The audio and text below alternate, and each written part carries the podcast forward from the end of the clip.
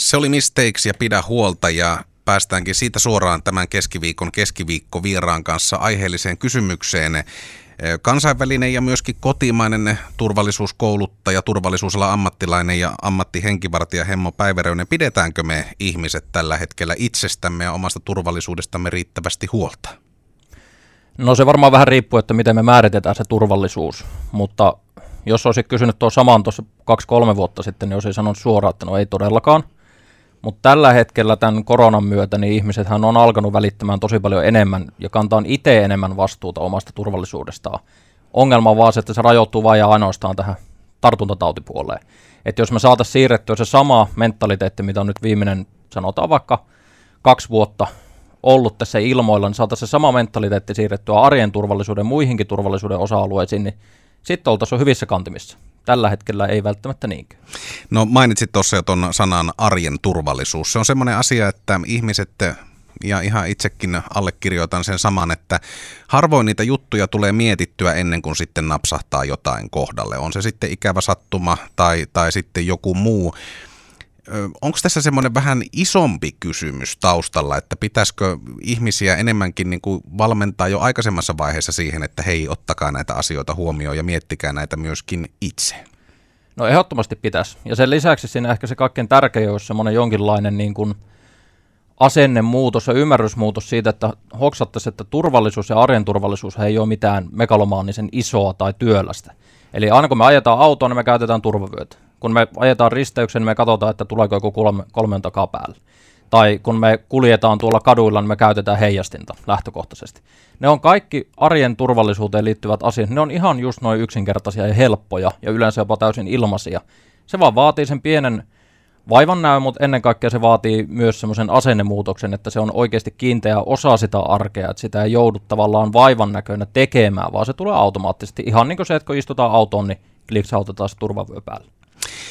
Jos mietitään kymmenen vuoden aikajaksolta Euroopan turvallisuustilannetta, ei mennä sen laajemmalle tonne muille maille vierahille, mutta puhutaan Euroopan turvallisuustilanteesta. Isoja muutoksia, silloin alkoi tulemaan tapahtu Pariisi, Barcelona, sitten myöskin Suomessa Turun veitsiiskut. Ja tämä herätti paljon semmoista keskustelua tämmöisestä yleisestä turvattomuudesta. Miten sä koet ammattilaisena, että minkälaisessa yhteiskunnassa ja maailmassa me Suomessa tänä päivänä 2021 eletään? No kyllähän me noin niin ääriesimerkkien näkökulmasta katsottuna, niin meillä menee vielä ihan suhteellisen hyvin. Mahdollisuudet paljon pahempaankin on, mutta se, että meillä ei semmoisia niin jatkuvalla syötöllä mitään tosi isoja, noin dramaattisia asioita ole. Mutta sehän ei tarkoita, että ei arjessa tapahtuisi pieniä asioita koko ajan. Ja jos me mietitään turvallisuutta, niin sanotaan, että sulta pöllitään kännykkä. Joku voisi miettiä, että no niitähän saa kaupasta uusia. No niin saa, mutta meillä on nykypäivänä, meillä on koko elämä siellä kännykässä. Nyt jos sä et ole varmuuskopioinut niitä asioita, niin helposti käy sillä tavalla, että siitä aiheutuu vain älytön määrä vaivaa ja semmoista niin harmia, joka olisi pystytty välttämään tosi pienellä. Niin sen takia niin kuin en itse lähtisi edes niin kuin arjen turvallisuutta lähestyä niin kuin noin dramaattisten asioiden näkökulmasta, vaan nimenomaan niistä arjen pienistä jutuista, josta sitten koostuu se kokonaisuus. Niin on tänään pelkästään kolme uutista, mitkä käsittelee tietoturvamurtoja tai sitten tori.fi-sivuston ja nyt sitten viimeisimpänä tuossa myöskin suomi.fi-sivuston kautta huijausviestejä. Onko tämä kyberpuolella ja, ja verkossa tapahtuva asia nyt se niin sanottu tämän päivän vitsaus ennemminkin kuin sitten just nuo tuommoiset ääriesimerkit? On isolta osin kyllä, jos mietitään varsinkin sitä vaikutuksellisuutta, että kuinka paljon pystytään ihmiselle aiheuttamaan harmia, niin kyllähän se aika pitkälti verkkoon painottuu, mutta sitten pitää muistaa se, että lähestulkoon kaikki verkossa tapahtuvat asiat on korvattavissa tai korjattavissa, jos niin käy. Mutta sitten taas henkeen ja terveyteen liittyvät jutut, niin ne ei ole. Eli siinä mielessä tämmöiset hyvin niin sanotusti vanhan liiton turvallisuusuhat ja riskit, niin ei ne tule ikinä. Uutisissa on myöskin puhuttu siitä, että esimerkiksi hoitoalalla työskentelevien ihmisten väkivallan uhkan kokeminen tai ihan konkreettinenkin väkivalta on lisääntynyt vuosien saatossa. Myöskin palvelualalla on tiettyjä tämmöisiä toimijoita, jotka kokee tätä samaa. Näetkö sä turvallisuusalan ihmisenä, kun koulutat sitten myöskin näitä ihmisiä ja sitten ammattilaisia, niin jonkun muutoksen vuosien saatossa, että tässä olisi tapahtunut, joka on viemässä meitä kenties sitten huonompaan suuntaan? On, ja se koskee oikeastaan, niin kun, jos nyt puhutaan uhkatilanteesta väkivallasta ylipäätään, niin se koskee melkein kaikkia. Eli semmoinen, jos nyt tällä tavalla voisi ilmaista, niin semmoinen tietynlainen herrasmiesmäisyys on hävinnyt väkivallasta. Eli jos otetaan ihan vain esimerkkinä joku katutappelu, katupahoinpitelytilanne, niin se, minäkin muistan vielä ajan uran alkuvaiheesta, jolloin jos kaveri niin sanotusti tippui tonttiin, niin se annettiin olla – nykyään sitä jatketaan porukalla potkimista tai näin eteenpäin. Eli se semmoinen niin kuin silmittömyys ja tavallaan semmoinen brutaalius niin on ihan selkeästi lisääntynyt. Ja se näkyy myös sitten siinä, että sitä väkivaltaa kohdistetaan semmoisiin ammattiryhmiin ja semmoisiin kohteisiin ja semmoisiin ihmisiin, joihin sitä välttämättä aiemmin olisi tehty, kuten vanhukset tai, tai tuota, jopa lapset, että siinä alkaa olemaan semmoista niin kuin ihan selkeä, raakeutumista, ja se voi ehkä johtua isolta osin siitä, että en tiedä, onko ihmiset menettänyt jonkinlaista kosketusta todellisuuteen. Että väkivalta viihteellisyys tämmöinen, niin on ehkä vähän tehnyt sitä väkivallasta enemmän semmoista, että se ei ole niin lopullista kuin mitä se sitten loppujen lopuksi on, sitten kun se sattuu omalle kohdalle. Hemo Päiväröinensä myöskin toimit kansainvälisellä tasolla henkivartijana. Me puhutaan tästä työstä, mitä se todellisuudessa sitten on heti Tuure Kilpeläisen ja Kaihon Karavaanin jälkeen.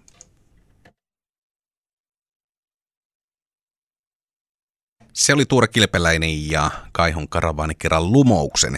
Keskiviikkovieraana täällä jatkaa seurassani Hemmo Päiväröinen turvallisuusalan ammattilainen ja kouluttaja. Ja saat myöskin kansainvälisen tason henkivartija. Ja jos puhutaan henkivartijan työstä, niin ensimmäinen mielikuva on musta puku, mustat aurinkolasit, jään polttava katse, vinkuvat autonrenkaat ja, ja sitten se korvanappi niin kuinka kaukana tämä kyseinen asia on siinä työn todellisuudesta? No tuosta tota, listasta, jos alkaa miettiä, niin mikään ei taida kyllä, kyllä tuota täsmätä. Et kyllähän tuo, niinku, ne mielikuvat on tosi kaukana siitä todellisuudesta. Tässä yleensä voin kertoa itse asiassa nopean tarinan tähän liittyen, koska käytän tätä esimerkkinä koulutuksissa, kun aletaan puhua henkivartijan työstä, eli henkilösuojauksesta, varsinkin jos puhutaan aseistetusta henkilösuojauksesta, niin siellähän porukalla alkaa silmät syttymään, että nyt tulee niitä action-tarinoita, niin yleensä aina kysyn sitten ihmisiltä, että no tiedättekö, että mikä on se isoin jokapäiväinen haaste, mihin aseistettu henkilö, henkilösuoja törmää. Ja sitten porukka aina miettii, että no se voi olla joku niin kuin päätöksentekokyky tai tilanteen lukutaito tai fyysiset tai tekniset taidot, niin kerron sitten, että ei vaan se on se, että mihin sä laitat sun aseen, kun sä menet vessaan. Eli nyt kun sä oot siellä vessakopissa, niin otatko se vaan housut nilkkoihin, jolloin se vilkkuu sieltä koppia alta se mutka, vai istuksa se mutka kädessä siellä pytyllä, vai jätäksä se sinne lavuaari ja unohat sen sinne, eli mihin sä laitat sun aseen, kun sä meet vessakoppiin. Ja nämä on niitä arkisia asioita, mitkä tuohon työhön liittyy, millä ei ole niin mitään tekemistä actionin kanssa, mutta vaan ehkä niin hölmön esimerkin kautta kuvaa sitä, että se on samalla lailla raadollista arkista työtä kuin mikä tahansa muukin. Siinä on vaan semmoinen ero, että minkäänlaisia virheisiä ei ole, minkäänlaista varaa. Niin sä oot vuosia tehnyt tota hommaa kansainvälisesti ja myöskin sitten täällä Suomessa ja lukuisia erilaisia, jos puhutaan nyt tämmöisistä VIP-henkilöistä, joita on tullut turvaamassa, nimiä tietenkään ei, ei voida kertoa.